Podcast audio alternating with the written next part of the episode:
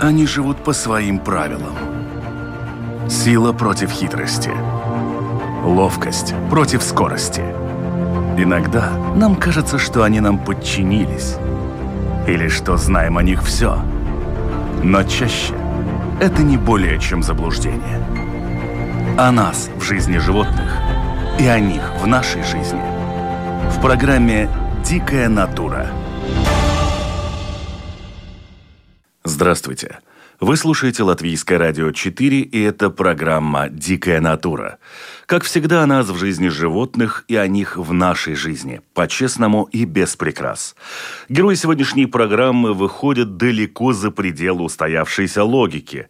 Эти растения настолько уникальны, что с момента своего открытия манили и даже обескураживали ученых. Так, например, великий и ужасный Дарвин долго не решался поделиться своими открытиями на их счет. Да что там ученые? Среди простого люда герои сегодняшней программы обросли целыми мифами и страшилками. Частые гости фильмов ужасов и мультфильмов, они всегда олицетворяют собой безжалостность и кровожадность, буквально клацая зубастыми соцветиями. Но где заканчивается вымысел и начинается правда? А главное, как растение умудрилось стать хищником? Меня зовут Дмитрий Шандро, а мой сегодняшний собеседник – ботаник Ивар Кабутс. Ивар, здравствуйте. Здравствуйте, Дмитрий. Расскажите, пожалуйста, как сложилось так, что растения, которые в нашем представлении, в принципе, это нечто, что растет, его греет солнце, оно поглощает углекислый газ и вырабатывает кислород, вдруг начинает охотиться? Что должно было пойти не так? Ну, это такой особый путь, который в течение развития всего растительного мира, в течение эволюции возникло ну, около шести раз. И в разных местах, и в разных экосистемах. А основа этого, конечно, конкуренции. То, что иногда растения э, живут в таких местах, где трудно доставлять достаточно пищевых веществ. И они могут, ну, как сказать, добавки доставить в таком образе. Здесь, насколько я понимаю, и слушателям тоже нашим, наверное, будет интересно узнать, что речь идет, как мы уже говорили, говорим мы сегодня о росянках или о мухоловках, в принципе, о хищных или плотоядных растениях, как их называют, что это не одно какое-то растение, что это все-таки более сотни видов, если мне не изменяет память, порядка шестисот. Да, это несколько сотен растений различных семейств, да, вы правы.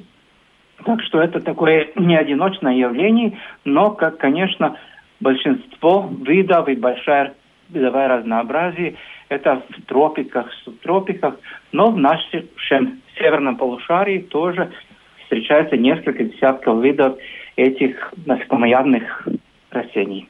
И наиболее популярной как раз в Латвии, в Северной Европе, вообще-то в Северной Евразии, это росянка. Вы упомянули, что речь идет о том, что растения были вынуждены начать охотиться и вести, в общем-то, хищнический образ жизни, потому что им нужно было каким-то образом пополнять свой рацион. Я так понимаю, что здесь речь идет о том, что они должны расти в каких-то, ну, настолько неблагоприятных условиях с точки зрения растения, чтобы начать получать не из почвы себе эти питательные вещества, а каким-то образом их привлекать извне.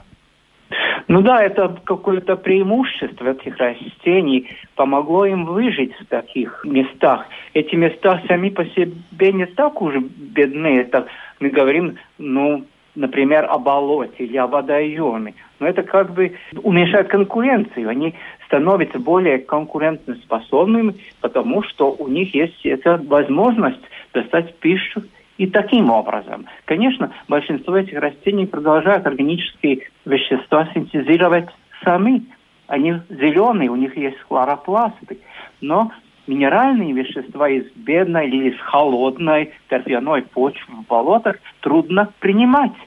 И это помогает им доставить минеральные вещества, минеральные соли, калий, натрий, магний и тому подобное. Для меня интересным стало, что есть пять разных групп этих растений. Во-первых, это всегда цветы, я правильно понимаю? Да. И второй момент, что они эволюционировали и дошли вот до этого образа жизни, который они сейчас ведут, совершенно независимо друг от друга. То есть нет такого, что у них был какой-то общий предок, который дал им вот это развитие, а дальше они эволюционировали в зависимости от того, где они росли. То есть они развивались самостоятельно, каждый в своей части света, где они и образовались. Да, вы правы, да, это так. Это произошло независимо, но есть такие родственные роды, как пузырчатки, жирянки, которые из одного семейства, и росянки с мухоловком одно семейство. Но все равно это не такие близкие родственники. Это, да, немножко по разному развитию произошло во время эволюции этих родов и семейств. Самым главным, наверное, человеком, который стал проводником между этими растениями и человеком, это был Чарльз Дарвин. Да, он первый такой обратил внимание на этот механизм и как это происходит. Да, он, у него есть тоже одна работа о секундомядных растениях. Да, он был одним из таких первых, который особое внимание на этом обратил. И постарался понять этот механизм. В те времена это не было так легко, не было такой аппаратуры и тому подобное, но все-таки он долгое время наблюдал за этим растением и старался угадать, почему это так.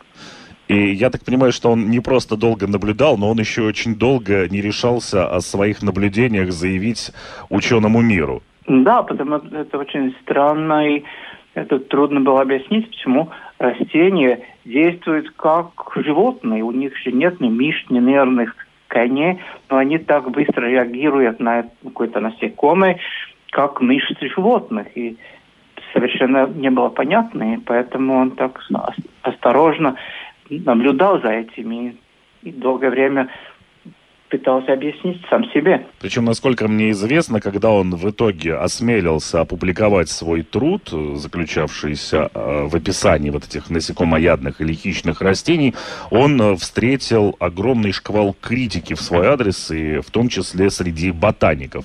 Так, например, директор Петербургского ботанического сада сказал, что утверждение Дарвина в принципе ересь, и если бы это не был великий Дарвин, то на него вообще никто не обратил бы внимания, и вообще над ним бы все смеялись. И он очень надеется, что Дарвин свои вот эти изыскания вообще закинет куда-нибудь в далекий ящик научного хлама и больше никогда не будет доставать.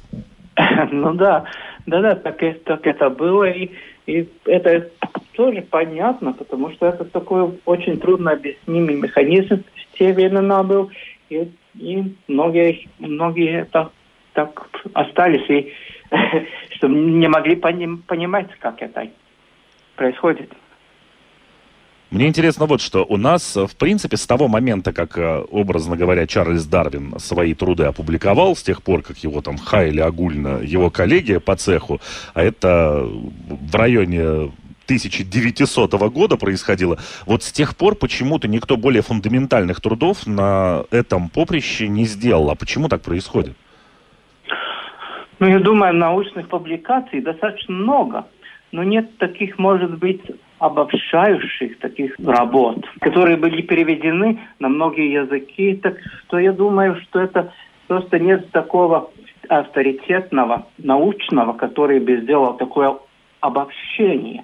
А так есть очень много известных работ по этому механизму, по систематике этих растений.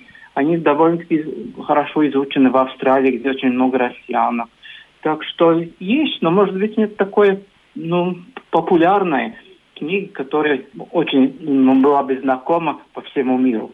Ну или так, да, Чарльз Дарвин выходит и говорит: смотрите, ребят, вот этот цветок, он ест мух, у меня все. Можете сделать что-нибудь круче, попробовать. Да. Самое известное из хищных растений, это даже если люди не знают, как в принципе оно называется, это э, венерина мухоловка. Это как раз вот тот образ, который вошел и в фильмы, и в мультфильмы. Это цветы, которые э, напоминают огромные челюсти с огромными зубами. Да, угу. Как бы капкан. Это такой стратегии этих насекомоядных растений, которые так и называются капкан. Эти венерины мухоловки, да, один из этих растений, у которых, да, такой особый механизм. Поэтому он такой популярный, этот очень, ну, очевидный способ, как они ловят насекомых. Я думаю, что здесь вот как раз мы можем немножко отойти в сторону. У нас есть рубрика, когда подрастающее поколение задает свои вопросы. И, как правило, они бывают настолько наивны, насколько способны задавать их дети или подростки. И в то же время достаточно интересны с точки зрения людей, которым вроде как по возрасту задавать подобные вопросы не положено. Петухи всегда кукарекают утром. А где раки зимуют? У зебры белая шкура или черная? А что кенгуру носит в своей сумке? А почему у слона такие большие уши? А сколько зубов у крокодила? А ворон — это муж вороны? Устами человеческого детеныша. У росянок нет ни глаз, ни носа, ни других органов, привычных животному и человеку. Тогда как они знают, когда нужно захлопнуться? У них есть чувствительные волоски. Особенно этот механизм разработан у венериной мухоловки, где на поверхности каждого этого капкана, этого особого листа, есть чувствительные волоски. Когда насекомое дотрагивается хотя бы до одного, до двух волосков, достаточно, чтобы лист закрывался.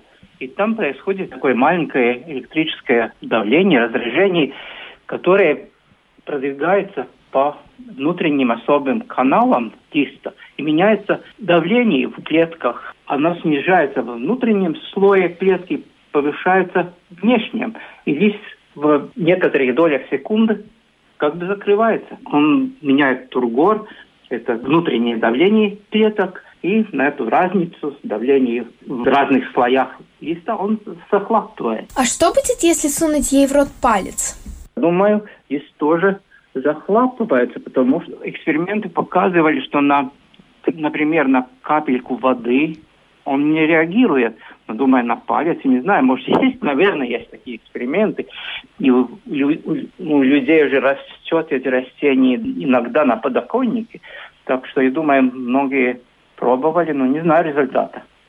То есть э, неизвестно, откусит или не откусит? Ну, конечно, не откусит, не такое...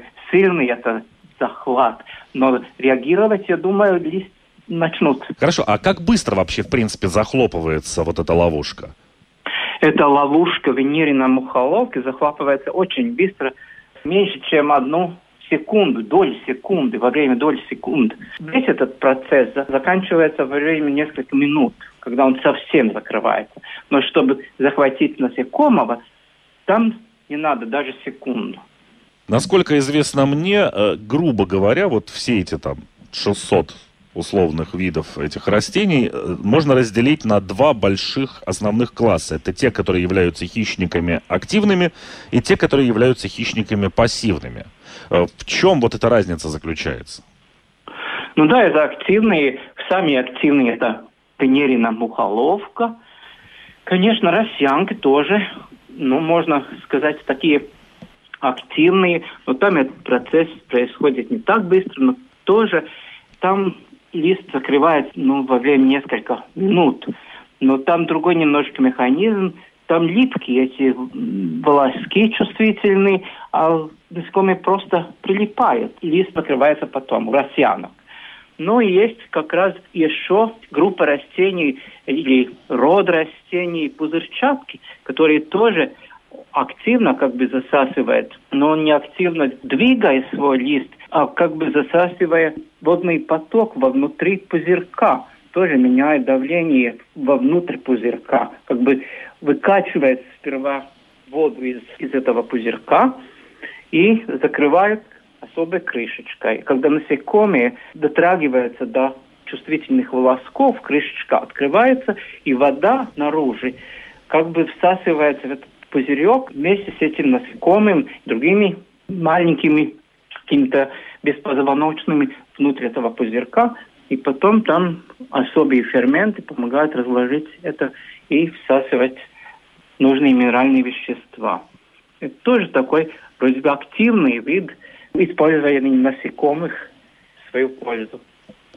То есть, условно, получается так, что все растения хищные, которые ловят свою добычу за счет скорости схлопывания вот этой своей ловушки, это считается активным хищником. А пассивные в основном это какие-то ловушки, которые связаны с каким-то прилипанием. С прилипанием, и даже есть такие особые, особая группа кувшинки, которые, ну, этот механизм называется ловучие ямы. Листья преобразованы в особые кувшинки, такие цилиндрические сосуды, и там есть внутри особая жидкость, пищеварительная жидкость, а в эту ловушку насекомые попадают, и там даже попадают пауки, маленькие лягушки, из-за того, что края этих кувшинок очень скользкие, а снаружи есть особая крышечка, и вокруг такое окаймление этого кувшинка,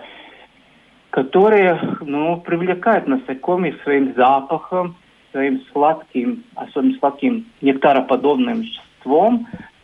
Иногда это крышечка и это рамочка вокруг кувшинки красного цвета, которые привлекают насекомых, и они как бы не могут удержаться на эту скользкую пленку и попадают внутрь этого цилиндра, этой кружечки, этой, ну, как бы кувшинки.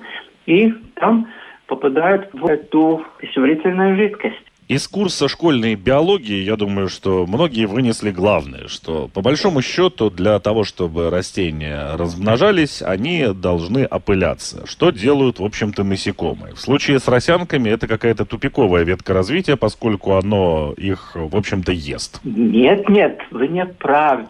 В этом очень тоже хитрые эти насекомоядные растения. Они как бы разделяют насекомые на две группы и стараются, чтобы они не встречались, чтобы была там дистанция между тем, теми частями растений, которые как бы засасывают или прилипают насекомые к этим частям, а те части, которые будут служить для опыления, для размножения, они отдалены от, от этих листьев, которые вот эти насекомоядные, эти как бы хищные части растений. И у всех насекомоядных растений цветы, и у многих даже соцветия на очень длинных стеблях, особых длинных стеблях, которые, ну, обычно без листьев, голые, и поднимаются на поверхность до нескольких сантиметров, в тропиках даже на, может, на метр, на, на полтора, очень высоко над этими хищными частями растения, и там насекомые свободно могут опылять это растение, так что это все как бы в кавычках обдуманно, очень хитро. Ну, погодите, ведь существуют цветы, у которых, условно, соцветие не одно, а цветы расположены по всему стеблю. И те же пчелы, сколько мы наблюдали в тех же полях, она к одному цветку, к другому, к третьему. Ну, а что ей мешает опылить, условно, один цветок, второй, и, наконец, добраться до хищного, который ее в итоге сожрет, и, в общем-то, все опыление закончится? Да, может такое случиться, но его не привлекают эти капельки росяночные или... или какой-то ярко окрашенные части растений, их привлекает цветок. Они сперва попадают на цветок, не на эти хищные части растений. То есть вот в процессе этой эволюции, когда росянки именно приобретали вот эту свою хищную натуру, они научились каким-то образом отделять привлекательность тех частей, которые захватывают, в общем-то, еду, от тех частей, которые нужны для продолжения своего рода. И, условно, то, что нравится пчеле, не нравится мухам, которых она ест. Да-да, как раз это очень целесообразно. На одни группы одно, и для других другое. И как бы это привлекательные качества другие для разных групп насекомых. И поэтому, да, это получается, что некоторые насекомые делают одну работу, а другие другую. Такое распределение функций и, и разный механизм привлечения разных групп этих насекомых. Если мы говорим о размерах вообще, в принципе, этих хищных растений, как правило, в тех же фильмах или мультфильмах они показаны чуть ли не в человеческий рост, и вот эти соцветия тоже там размером э, с собаку какую-нибудь, как минимум. А как это происходит в жизни? Они действительно настолько крупные?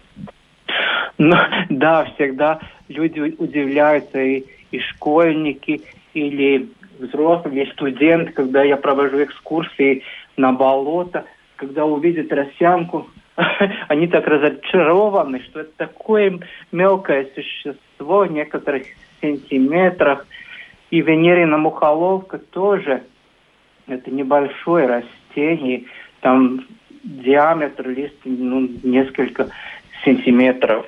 А росянки совсем мелкие, до двух сантиметров эти высокомоядные листья в диаметре. Так что мы говорим действительно очень мелких существах. А как же быть э, с таким э, персонажем, как э, доктор наук, на секундочку, Карл Лич, который, когда описывал остров Мадагаскар, упоминал растения, которые аж людей поедают?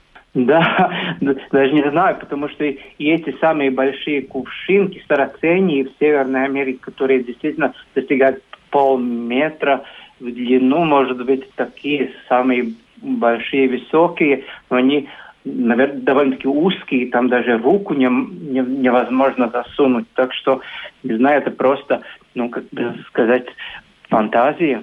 Кстати, на Пиренейском полуострове и в Африке местное население очень сильно подключилось к использованию всевозможных росянок и мухоловок. И как раз-таки они их используют, как у нас вот эти вот рулоны с клейкой бумагой, которые вешают иногда на хуторах на потолок для ловли мух. Вот они на подоконнике ставят. Насколько вообще, в принципе, это растение запросто можно содержать у себя дома? И нужно ли ему что-нибудь ловить специально? Разделим это на несколько частей. Во-первых, мухоловки, венерина мухоловка в природе встречается только в Северной Америке, в одном штате, в Северной Каролине, и там он как бы эндемик.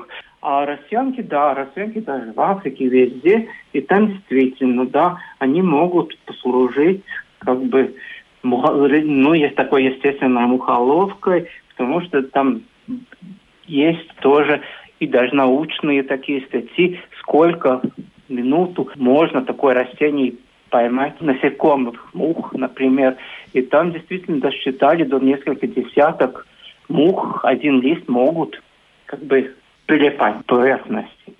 Но в наших климатических условиях содержать их растений довольно-таки сложно.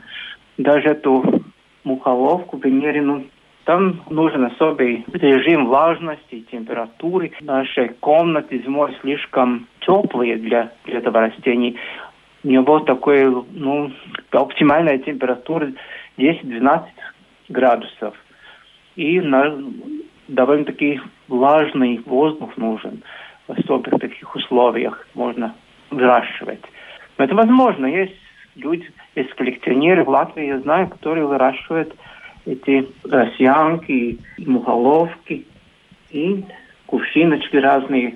Это тоже продают иногда в цветочных магазинах. Но их, да, влажность обычно, как бы меньше влажности, они в большинстве погибают очень скоро. Их трудно содержать. Как правило, это связано и с животными, и вообще, в принципе, с любыми видами, которые являются условно экзотическими, то есть не очень характерными для каких-то мест. Самый главный аттракцион – это когда приходят гости, да и вообще, в принципе, когда новые питомец или любимец появляется дома, это, конечно, кормление. Особенно, если это касается хищников, а тут у нас прям аж еще и растения. Можно ли ее перекормить? Ведь все же будут пытаться ее напичкать и посмотреть, как происходит вот этот процесс поедания цветком мухи, условно. Ну, да, всегда, когда покупают эти кувшинки или мухоловки, люди спрашивают, да, как часто их там кормить, или мясом, или надо мух ловить, или что-нибудь такое. Но надо всегда вспоминать, что это только один из вариантов, ну, как растения питаются. Если у них есть достаточно хорошая почва, что-то они тоже принимают своими корнями. Они корни, ну, не очень-то развиты, но все равно какая-то часть микроэлементов они получают через корневую систему. И, и при том они, ну, не очень-то нуждаются мясом или мухами. Так что там есть такое, что можно, конечно, угощать этого растения небольшим кусочком мяса или мухой, но это не обязательно. Так что там надо, наверное, если как с любым питомцем, как с любым животным или рыбочкой, всегда надо прочитать всевозможные литературу, всевозможные ресурсы, как ухаживать за этим растением.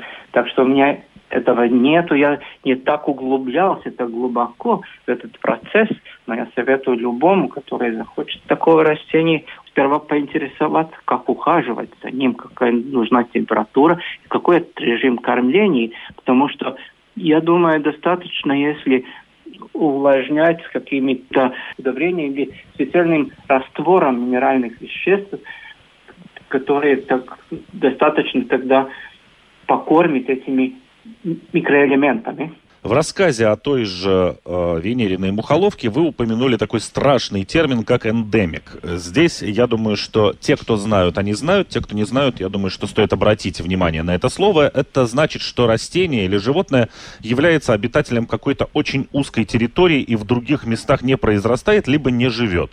Связано ли это тогда, опять же, с какой-то редкостью? Ведь э, однозначно это... Растение очень привлекательно с точки зрения своей необычности, и, скорее всего, люди очень с большой охотой и с большим интересом подходят к этим растениям, тащат их домой, пытаются их содержать, пытаются их кормить и вообще, в принципе, оказывают им какое-то повышенное внимание.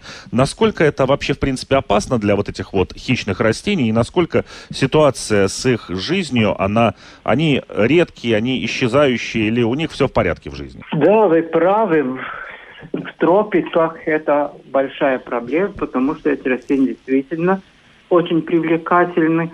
Но, конечно, те растения, которые мы видим в наших супермаркетах, на этих, наших этих э, цветочных магазинах, эти у, уже в нескольких поколениях растут в теплицах, в питомниках и стали как бы ну, объектом индустриального выращивания. Но все равно в местах произрастания все это браконьерство происходит. Это действительно серьезная проблема. Я читал тоже про Северную Каролину, где эти болота уже пострадали, поскольку они использованы под сельскохозяйственные угодья, они мелиорированы. И там эти болота, эти естественные растительные сообщества уже почти уничтожены.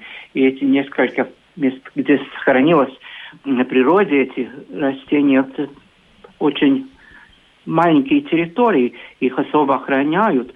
И даже используют такое, что на природе этих сарацений, этих кувшинообразных растений подкрашивают специальным веществом, которое невооруженный глаз не видно, эту краску. А когда вот на рынке можно проверить, происходит это растение из питомника или из болота.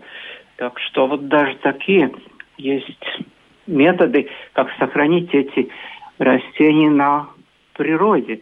И тоже в тропиках эти некоторые кувшиночные тоже стали большой редкостью из-за браконьерства, из-за уничтожения тоже этих тропических лесов. Мы, наверное, многие из нас слышали, что это тоже вырубает ежегодно тысячами гектаров. Это как бы уничтожение тоже порядка этих насекомоядных кувшиночных растений. Вы упомянули, что э, очень многие, когда видят э, впервые и вживую вот эти росянки, и кувшинки и э, мухоловок, э, очень разочаровываются их размерами. На самом деле, я, насколько понимаю, у нас в Латвии одно из тех мест, где можно попытаться увидеть росянку, это Кемерские болота. Хотя лично мне никогда не удавалось, э, я видел только табличку. Ага. Да, конечно, в этом болоте, в Кемерском болоте, там можно увидеть все три вида росянок, которые произрастают в Латвии. Это и круглолистную росянку, и длиннолистную, или английскую росянку, и промежуточную росянку. И там же живут в этих маленьких водоемчиках, в маленьких прудах и лужах болота. Растет и две, два вида пузырчаток. Обыкновенная пузырчатка и средняя пузырчатка. И маленькую, наверное, тоже можно там найти.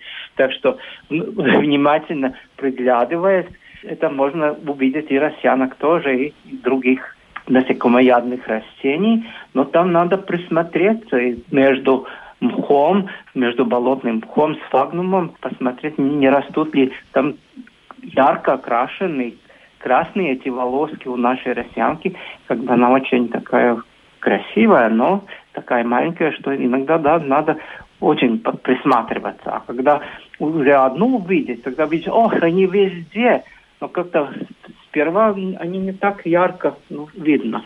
Ну, в общем, как с грибами, которые лисичками называются. Особые глаза, особые грибные очки носить, как бы, и такие очки на, на особые растения. Так случается даже ботаникам. Если на лугу не нашел растений, которые там иногда бывают десятками, было в прежнем году, то надо, надо ну, как бы, надеть правильные глаза, правильные очки, найти одного растения, и тогда увидишь, что ох, так много их, но в этой пестроте не так легко сначала. Ну вот мы, конечно, пошутили на тему Карла Лича, который описывал вот эти растения, которые на Мадагаскаре поедали, да, людей. Но ведь на самом деле они немножко не лишены и правды. Ведь среди тех же самых плотоядных и насекомоядных растений существуют и настоящие гиганты. Тот же самый Библис гигантея, которые встречаются в Австралии. И, в общем-то, этот же библис, насколько мне известно, он больше похож на куст, нежели на цветок, и высота у него уже там до полуметра, а растения, которые похожи но... на лианы, там аж до четырех метров все это дело вырастает.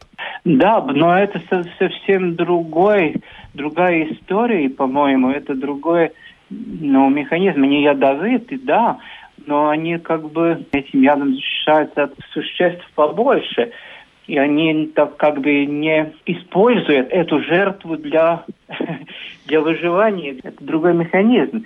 Но в Австралии, да, есть самая большая росянка, у которой, ну, диаметр листа достигает полметра и больше, до шестьдесят сантиметров. Так что в Австралии можно встречать такое самое, ну, как бы большое насекомоядное растение среди росянок. Это правда.